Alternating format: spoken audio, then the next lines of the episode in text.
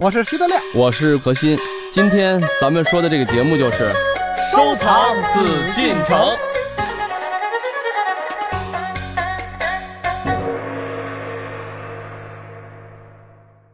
我们今嗯天说到的是一幅字帖，而这幅字帖呢是被收藏界誉为是中华第一帖和祖帖，它叫平复帖。首先，我先想问一下我们的何老师啊，因为我看到在介绍平复帖里面呢，呃，人们说它是秃笔蘸墨，抒发了痛楚之情。我就想，这个秃笔是什么呢？难道是没有毛的毛笔吗？这个秃笔的概念，我这里面首先要纠正一下啊，并不是没有毛的笔。嗯，所谓秃这个概念指的是锋。呃，现在咱们现在看到的毛笔是不是挂在那儿，笔很尖，新的毛笔啊？嗯，对，呃像个水滴似对的。对对对，像个水滴，嗯，呃，很尖。实际上呢，咱们真正要选好的一根毛笔，怎么去挑？我这是我给大家介绍一个小的经验。嗯，现在新的作笔呢，为了漂亮，为了好看，都硬硬的。呃，硬的为什么？是它吧是呃加过一些胶的，对嗯所以咱们你看，很多人拿回毛笔来，是不是先要泡水，对拿对吧？温要给它水一化泡开对对，对化开。嗯，嗯非常好的毛笔是不上胶的，啊叫做散锋，就是哎嗯散的、干的，嗯嗯哎那个锋是散的。咱们大家在挑的时候，如果就是说想挑一些好一点的毛笔，怎么办呢？买散锋的笔可能会很贵，嗯，这个胶的笔呢，咱们就给它搓开，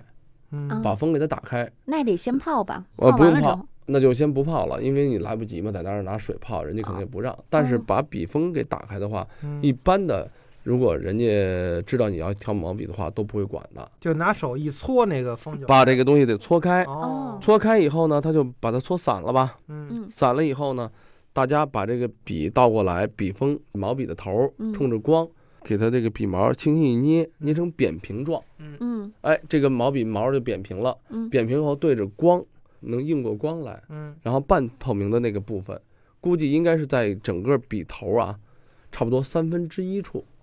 嗯应该是透明或半透明的。嗯然后呢，要看它这个平整度，如果它这个半透明的地方很均匀，嗯而且呢，笔的最上部嘛，嗯就笔尖儿咱们倒过来了，最上部是很整齐的话，嗯这个笔呢，基本就是一根比较好的笔哦啊。这个时候呢，咱们在刚才我说的这个概念，就是笔锋那部分呢，实际就指的透明和半透明的部分。哦什么意思呢？就是它最富有弹性的嗯，那这一段儿，因为你大家写毛笔用也的知最道，多的对是。吧如果你要是再把一个笔头儿，你写一个很大的字，嗯整个毛笔蘸好墨以后嗯都写下去了以后，它就不会往上弹了，对弹力都消失。你你想，你把你的笔压到头了，压到底了嗯对啊，就失去弹性就了，跟墩布一样 了就嗯对哎，对，那就没法写字了。嗯所以咱们一般来讲都是写笔锋那段儿，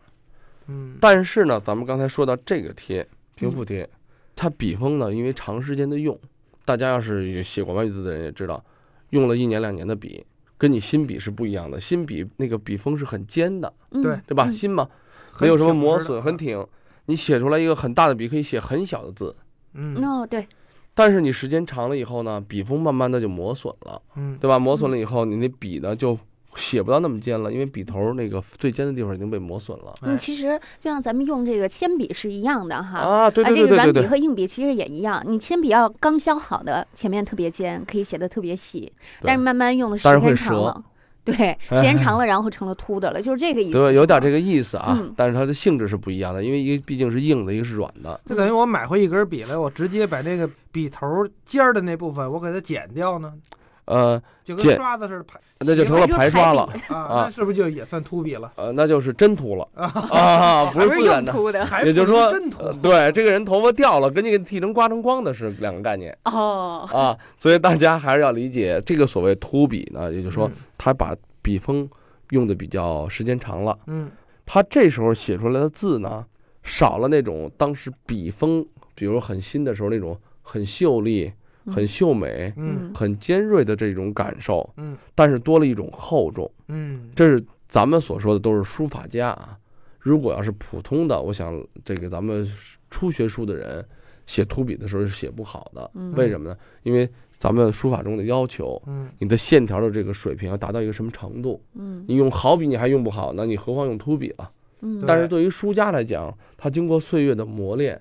他已经忽略了一些笔画的最直接的、最表面的那种效果。嗯但是他所表达的情绪恰恰是因为秃笔这封信札这件普通的书信，反而显得更加厚重，嗯，显得更加呢，它很急切，嗯，对？吧？所以他已经就是说我不会是我再找根好笔，他是随时拿过来笔就写。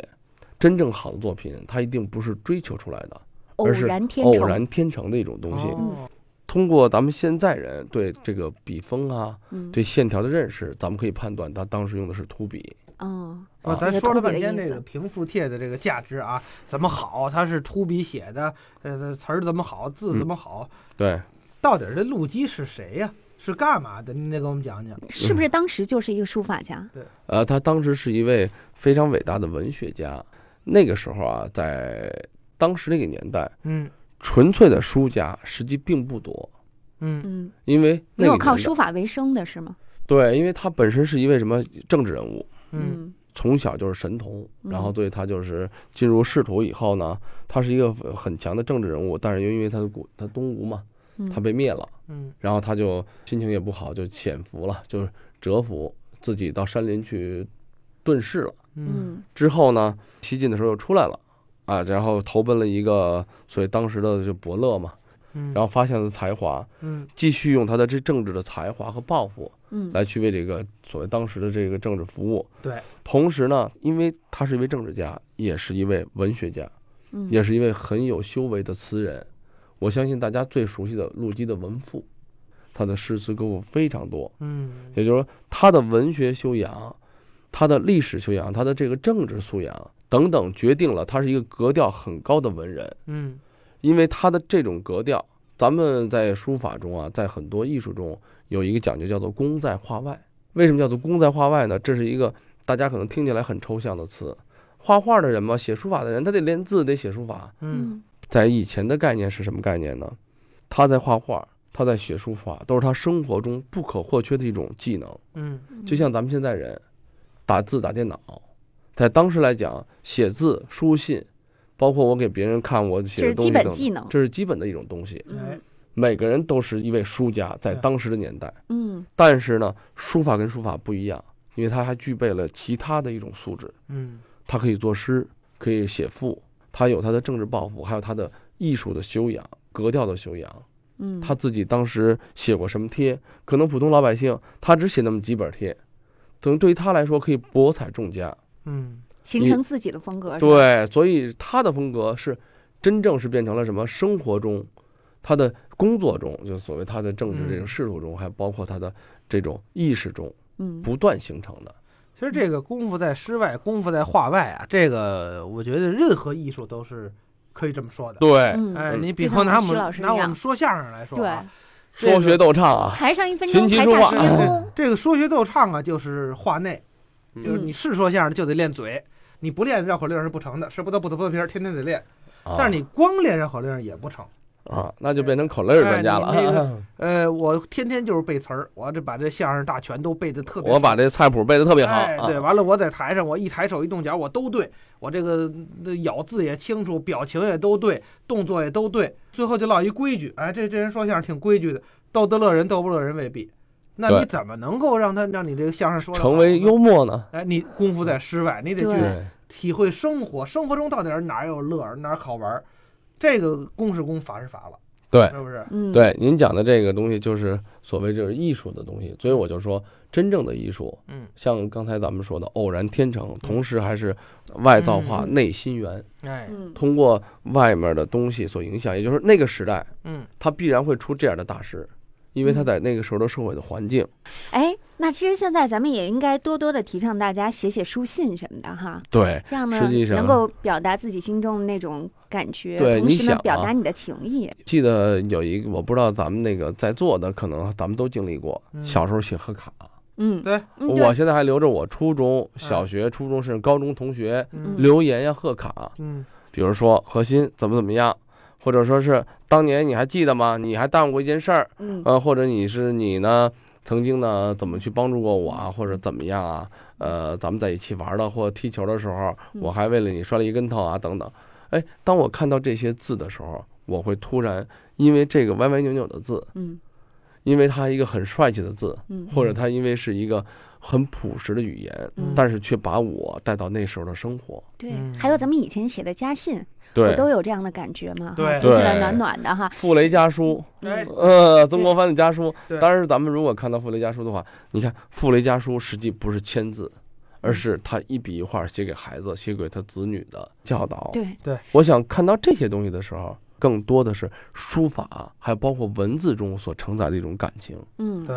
其实咱们现在最主要不是就是因为这个数字化时代来临了嘛，对我们的这个相互的联系啊，更为便捷、更为方便、更为对快捷了。但是往往呢，就缺失了这种有一种期待的感觉啊哈。嗯对对对对，就是快餐嘛，永远是嗯快餐。嗯我想大家也都吃过快快餐是什么？我认为就是在饥不择食的时候，我要填饱肚子。嗯，但是为什么咱们你看有一个《舌尖上的中国》，为什么饮食如果成为艺术的话，对，那是享受？你真正你想好好的吃，你还是得吃烤白 薯，哎，羊肉串儿啊，纯手工 的啊来，瓶啤酒。啊我们对，今天说到这个平复帖啊，嗯其实我们能从这个信件当中啊，看到了当时书法家给他友人的这样的一种心情的急切的询问。因此呢，我们也特别希望啊，朋友们现在呢可以重拾起笔，不管是您写日记还是写写书信哈，表达自己心中的那种情绪，你或者高兴，或者快乐，或者是忧郁，或者是有一些什么样的愤懑之情，你都可以通过笔记来表达出来。我觉得这是一个挺好的方式。对，嗯那个呃咱们今天聊的呢是平复贴啊，嗯，实际从平复贴呢，我想呢也对大家有一个小的想法啊，就是呃咱们老谈文化，老谈艺术，也在谈咱们怎么去爱护，因为咱们做这个节目，我想最重要的初衷是什么？是来推广，来去宣传，来去继承我们现在咱们民族、咱们祖国最传统的、最本质的、也是最优秀的一种文化。这个种文化是国外西方世界很缺失的。为什么？四大文明古国，所有的文化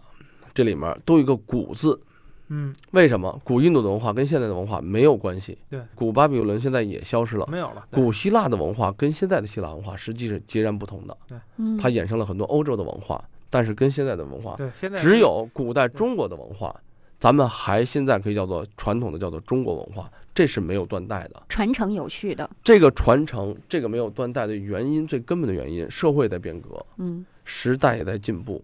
但是唯独我觉得一直在延续的是什么？是因为中国因为文字而延续。，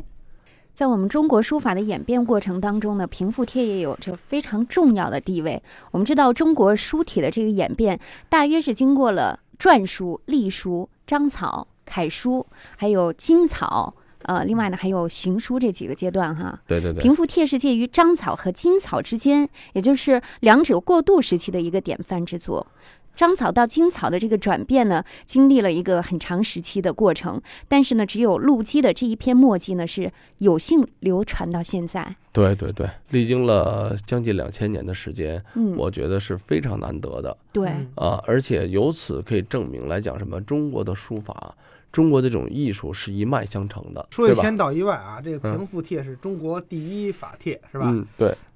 我个人收藏到它的希望不大了吧？